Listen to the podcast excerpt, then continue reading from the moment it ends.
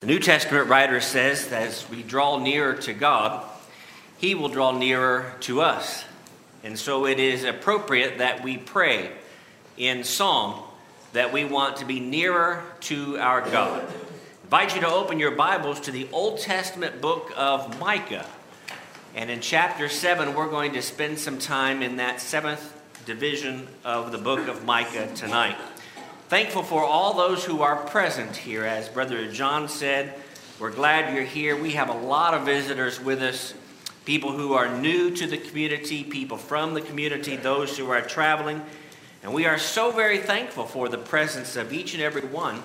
And we hope that what we are doing as we have prayed tonight will be pleasing to our God. When you stop and think about it, everything we have done tonight, and Dan has done a nice job of putting together those songs is about what the angels proclaimed when Jesus came. It's us praising God for the fact that He is in our midst. And as a result of that, we can be nearer to God.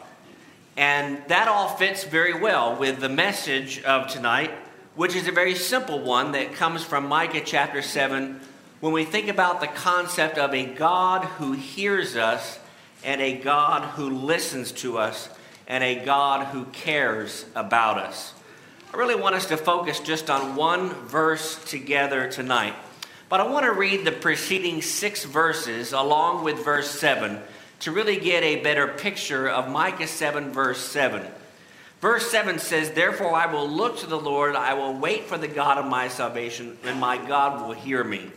And that's where our focus is going to be tonight. But go back to verse 1 where in my Bible, the subheading that has been edited by men simply says, Sorrow for the sins of Israel.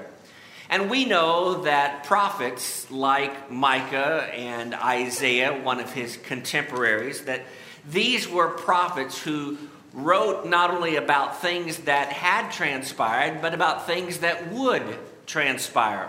And they were warnings to a people that were either unfaithful to the Lord or who were getting closer to being unfaithful to God. In many ways, the job of prophets thousands of years ago is similar to the jobs that we have, whether we are preachers or teachers or just everyday Christians going about the process of trying to teach the gospel to others. But he begins by saying in chapter 7 and verse 1, where the Holy Spirit directs him to say, Woe is me. And anytime in Scripture the phrase woe is me is used, it's, a, it's an opportunity for us to kind of pause and say something big has happened or is about to occur. For I am like those who gather summer fruits, like those who glean vintage grapes. There is no cluster to eat of the first ripe fruit which my soul desires.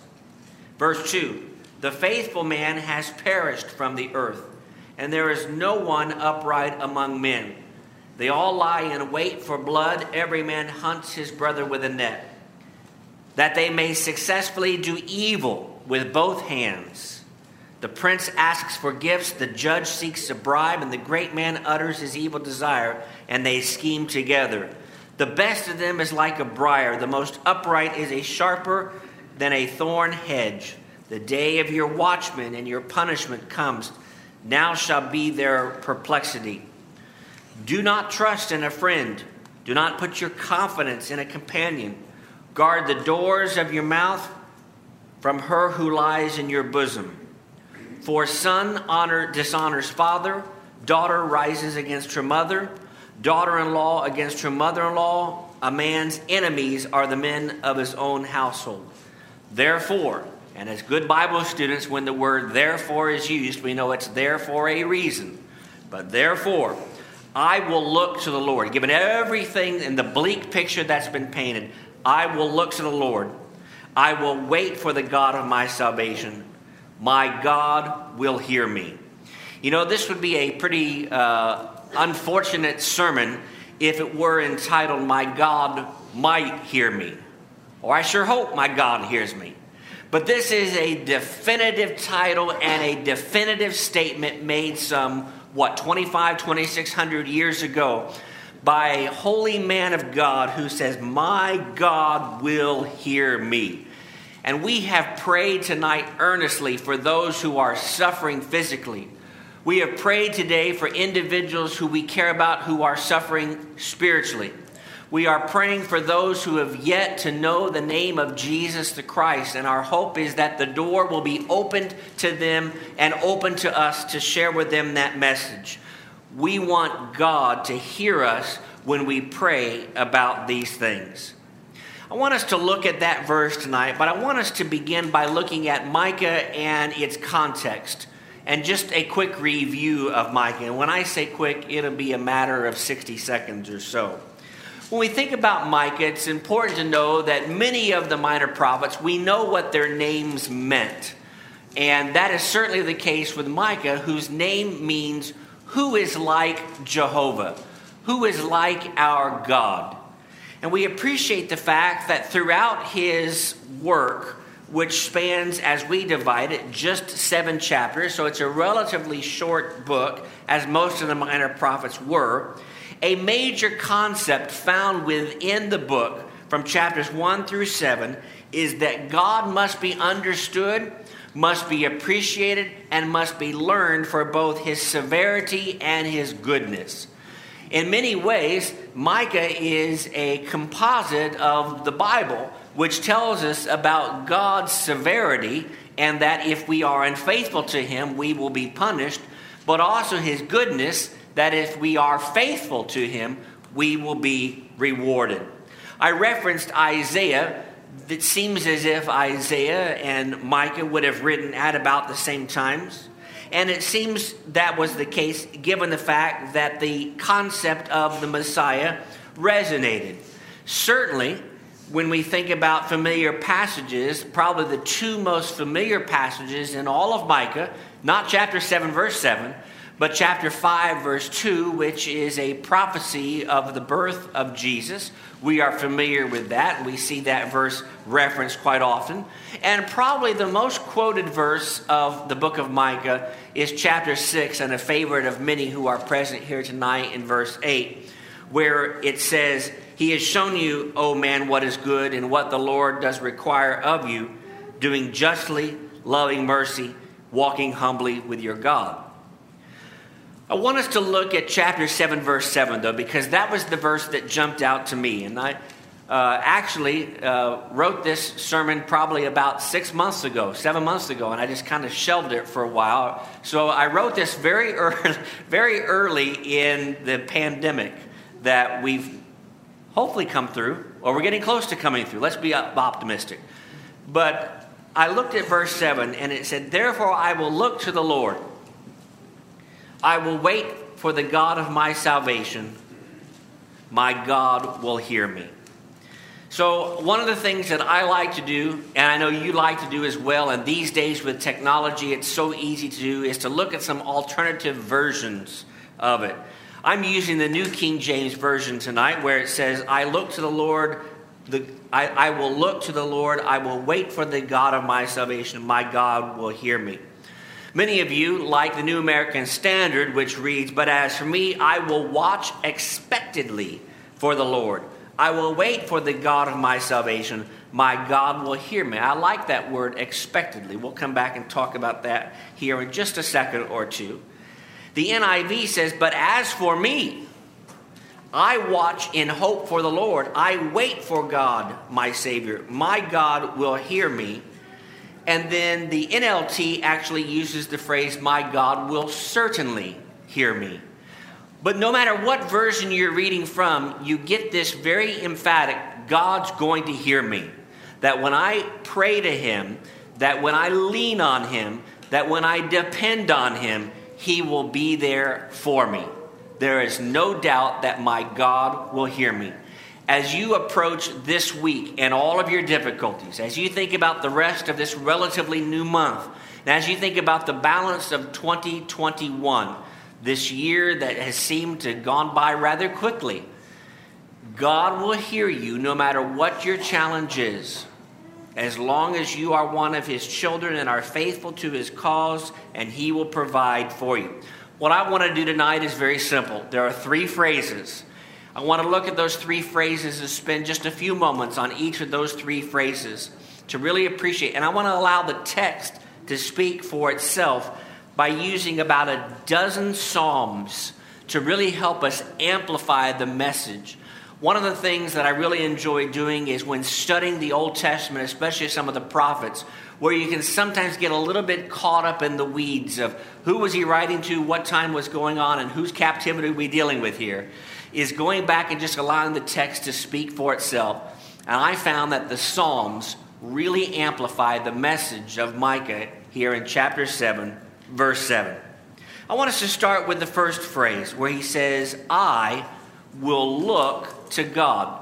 By the way, that anticipates a belief in God. That's not the scope of our study tonight. The fact is, is I'm sure you believe in God, you wouldn't be here.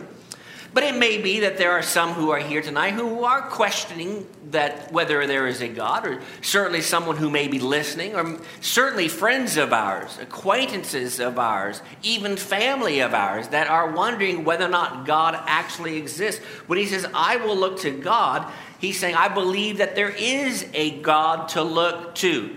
And I go back to the New American Standard where he says, I'm looking expectedly towards God. That is, there's an expectation that God, as soon as I look for Him, God says, Yes, I'm here. And it reminds me in many ways of Luke chapter 15, where in the latter third of that triad of parables or of the single parable that Jesus references it in chapter 15, verses 1 through 3, where you find where the son comes to himself and he comes home and his father looks afar off and sees him and rushes out to meet him and he says son welcome home. That's the god that we serve that we can expect to be there for us.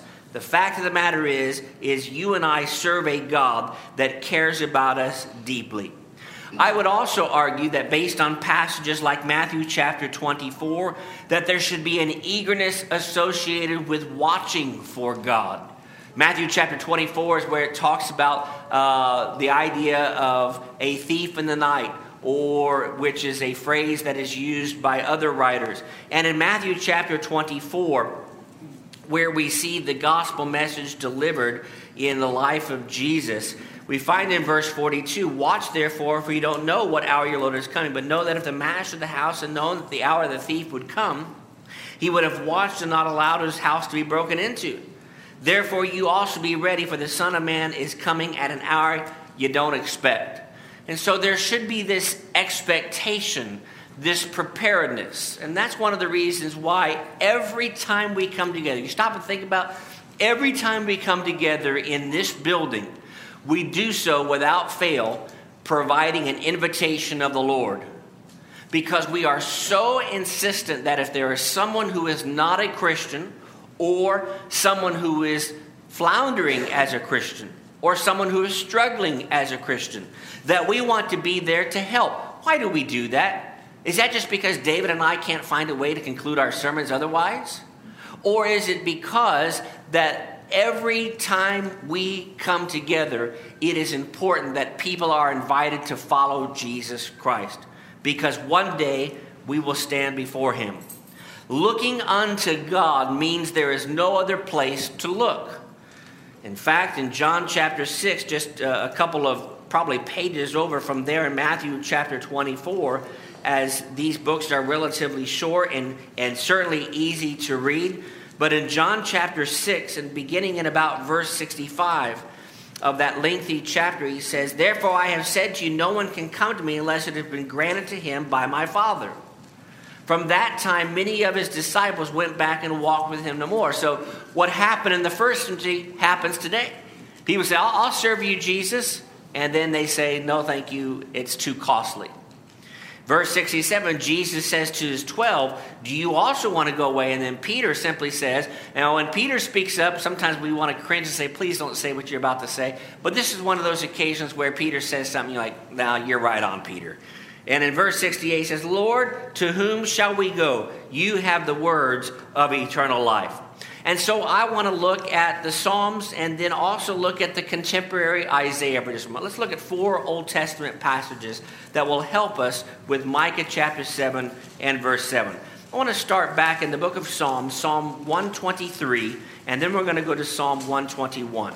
Psalm 123 And we could read all of these Psalms if we had a lot of time tonight, but we'll just read the individual verses. Behold, as the eyes of servants, this is 123, verse 2.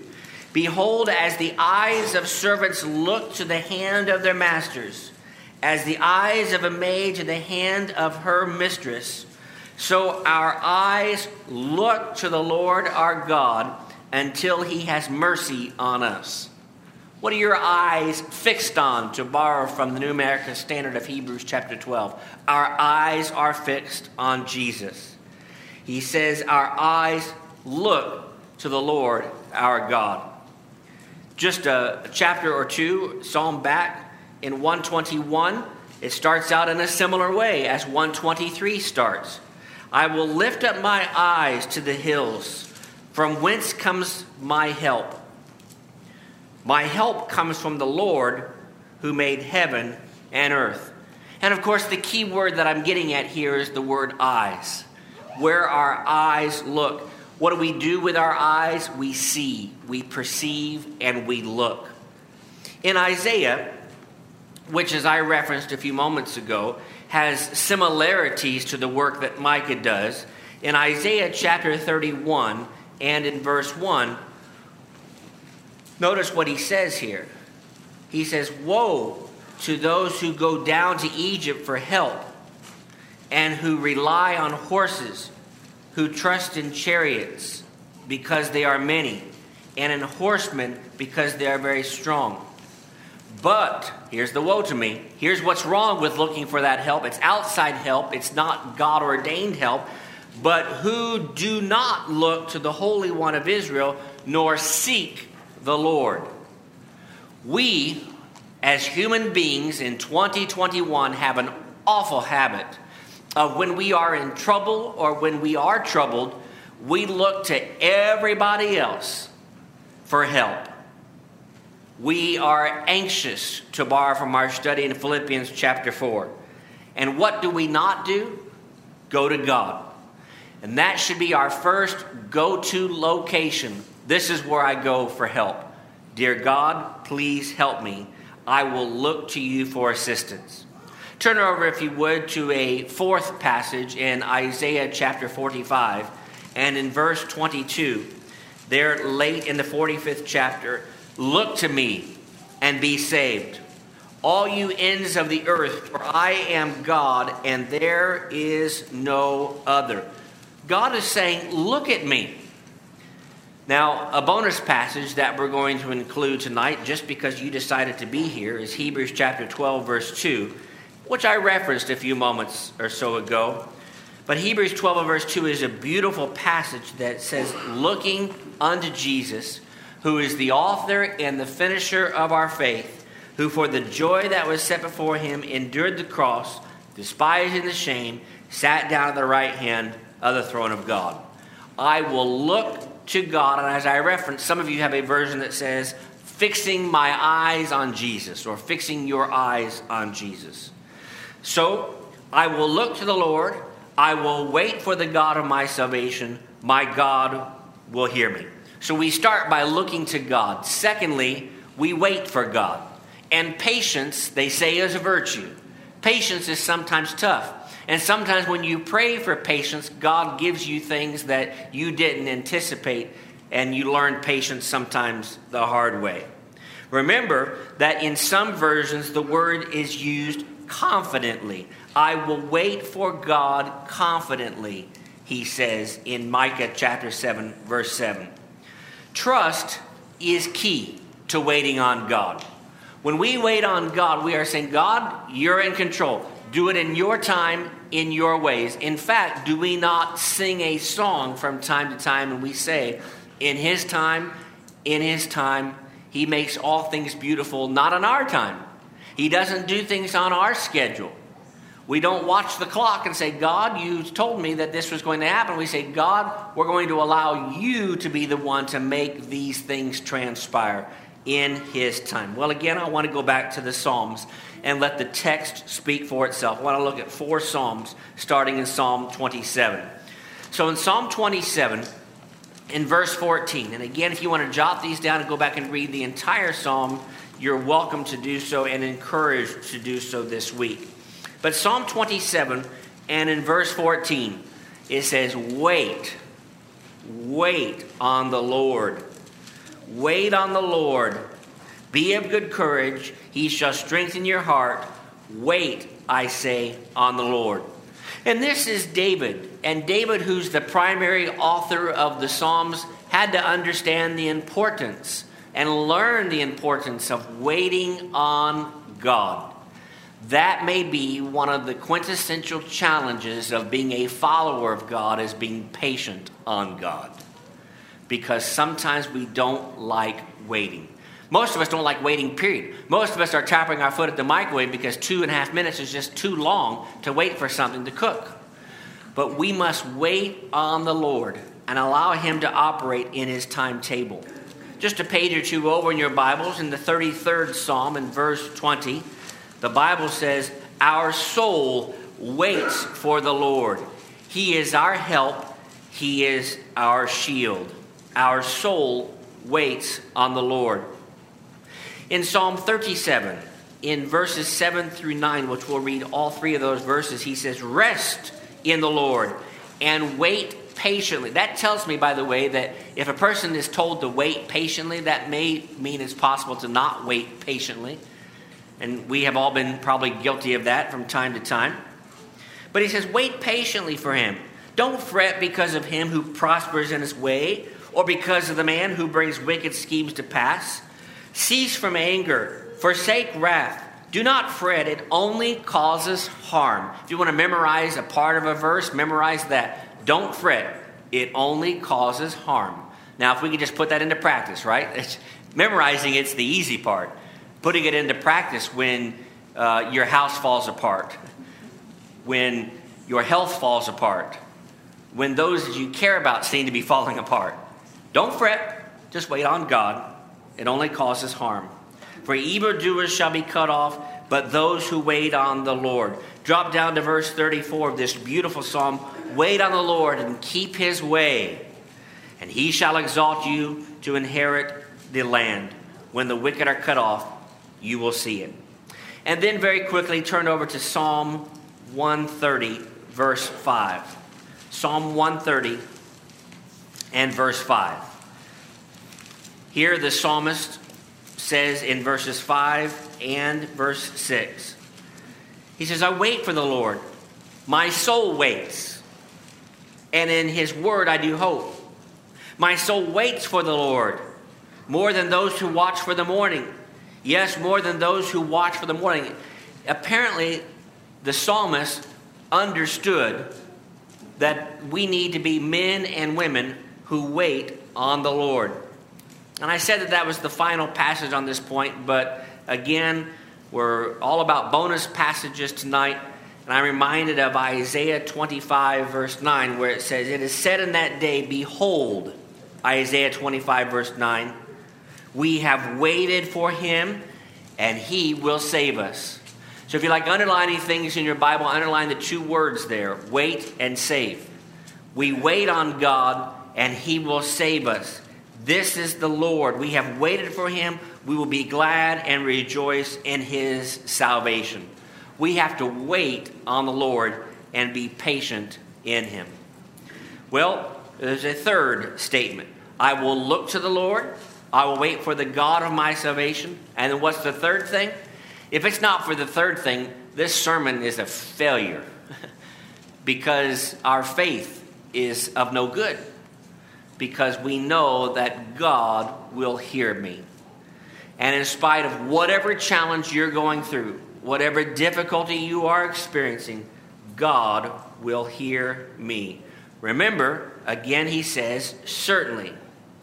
Prayer is to be made with a certain amount of confidence. Remember Hebrews chapter 4, verse 16, where it says, I will boldly come before the throne, not in an arrogant way not with a pompous attitude, but with a sense of God, you will hear me. I know you hear me. So it reminds me of the story I was told a few months ago of someone who was modeling their prayer after what the pastor had told them, and that is God, if you happen to hear me. That is not the approach that we should have with God. We go to God and say, God, I know you hear me. I know you love me. And I am asking you for whatever it is that you're asking for. Certainly, the entirety of our relationship with God and prayer should not just be asking, but Hebrews chapter 4 says that we may have the opportunity to ask Him when we are in need. And so, the worst thing that we can do in life is to have a need and say, Well, I'm not going to go to God with that need. That violates Hebrews chapter 4 and it violates every page of the Bible. There is no maybe in Micah's statement. And that's very important to understand. My God will hear me. Well, again, we go back to the Psalms and look at four Psalms very quickly before we close. One of those is in Psalm 13, verse 3. Psalm 13, verse 3. Here we have the psalmist who is writing, and he says, Consider and hear me. You ever stop and think about the fact that God considers you? God considers me. He's considerate of us. And there are times when we pray, we need to say, God, thank you for just being considerate of me. The fact that you, among what, seven billion people who are alive right now, give or take, that you hear me, you care about me, that's amazing. Consider me and hear me, O Lord my God. Enlighten my eyes, lest I sleep the sleep of death. What a beautiful passage. Furthermore, in the 18th Psalm, in verse 6, in my distress I called upon the Lord. I cried out to my God. And guess what happened? God couldn't be awoken. No. That's not what happened in verse 6. Did you see what happens in the second part of verse 6? He heard my voice from his temple, and my cry came before him, even to his ears. That's an encouraging verse. If you like writing down post it notes of verses that are encouraging, write down Psalm 18:6. Better yet, commit it to memory where it says, I cried out to my God, and he heard my voice from his temple, and it even made its way to his ears. Because God cares about me, and he cares about you. In Psalm 66 and verse 19, you may say, wait a minute, these are a lot of Psalms. Just, just be glad I didn't use all of them tonight because we'd be here for an awful long time. But Psalm 66, verse 19 says, Certainly God has heard me. He has attended to the voice of my prayer. And finally, in the 116th Psalm, in the introductory verses, it says, I love the Lord because he has heard my voice and my supplications. You ever think about that? Reasons we love the Lord. You can make a list. Why do I love the Lord? Well, are you, you got enough time for that? Because there's a lot of reasons. We say, count your many blessings, name them one by one. If you ever stop and do that, you're going to be there for a long, long time. Someone said instead of counting sheep, when you can't sleep, just count your blessings because that'll eventually get you to the point where you're exhausted because there are so many of them. But he says, I love the Lord. And the reason I love the Lord is because he has heard my voice and my supplications, because he has inclined his ear to hear me. Therefore, I will call upon him as long as I live. And God does not have a problem hearing. There are no hearing aids in heaven. There is no impediment to successful hearing in heaven. That'll be true when we get there, which is great. But it will also be true right now, in that God hears us and loves us. Prayer should be appreciated on every level, individually and communally. When we come together on occasions like this and we pray, it is not, again, an exercise where the elder said, well, we can't figure out how to start services, so we'll start it with prayer, and we can't figure out a nice way of ending it, so we'll end it with prayer. There's nothing uh, sacrament about starting and ending with prayer. But what better way to start our worship to God than saying, God, praise you and thank you? And what better way to end our time together by saying, God, thank you and praise you? And what better way to begin your, your day and end your day and in between your day and whatever you have opportunity to be prayerful to God and say, God, thank you for hearing me. I love you because you hear me. Incorporate that into your prayer life this week. God, I'm thankful to you for a lot of reasons, but I'm thankful that you hear me. Thank you for listening. Sometimes we just need someone to listen to us, and God is always there to listen to us. Well, let's end with three shoulds. I don't even know if the word shoulds is a word, but I made it a word, so it's now a word. The three shoulds to remember with an R at the end. I'm glad I'm not the only one. I don't know if, see, see, David and I, we work so well together, even our PowerPoints malfunction on the same day. the three shoulds to remember. Number one, I should trust in God more than anything else, as God is the only source of protection. Let me read that one more time. I should trust in God more than anything else, more than the Egyptian horses and the armies of the West, as God is the only source of protection. Secondly, I should trust that God will take care of everything in His time and in His ways. You know what? That's easy to say. Yep, I believe that. But boy, that's hard to apply sometimes. That I've got to trust that God's going to work in His ways and His times. And then finally, it's all about trust tonight. I should trust that God hears me and wants me to come before Him in prayer. It is never a burden to go before God in prayer. Again, we're not arrogant in the way that we pray. We don't have uh, an egotistical attitude and saying, God, now listen up. We would never be that disrespectful. But when you go to God in prayer, God says, I care about you. I want to hear you. And I want to see what you have to say. And my ear is inclined toward you. What a beautiful picture of the beautiful God that we have the privilege to serve. And I said it's all about trust. We end with this simple question tonight Where is your trust? And if your trust is not in God, your trust is not in the right spot. If your trust is in, as we talked about Wednesday evening in our good Bible class from Brother Bain, your finances or your physical health or in the asset of your home, even your family, if that's where your trust is, that's not where it belongs. It belongs in God Himself because only God hears and God cares as deeply as He does. And so, if you're not a Christian, we ask that you consider, if you've not already done so, becoming a Christian. Consider that. Maybe you are considering that. Maybe you're on the verge of being baptized. Maybe you've been putting it off for a few weeks or a few months or maybe a lifetime. And you're ready to say, you know what? It's time for me to submit myself to Jesus Christ and be baptized for the forgiveness of my sins. We would welcome the opportunity to help you or answer questions. And we'll be patient with you as you ask those questions. And we'll give you answers that come from God's word, not from our own opinions. If that's something that you're ready to do tonight, we'll baptize you for the forgiveness of your sins. If, as a child of God, you need help, you have a lot of people here tonight who care deeply about you and who want to help you. And if we can assist you in any way, let us know while together we stand and while we sing.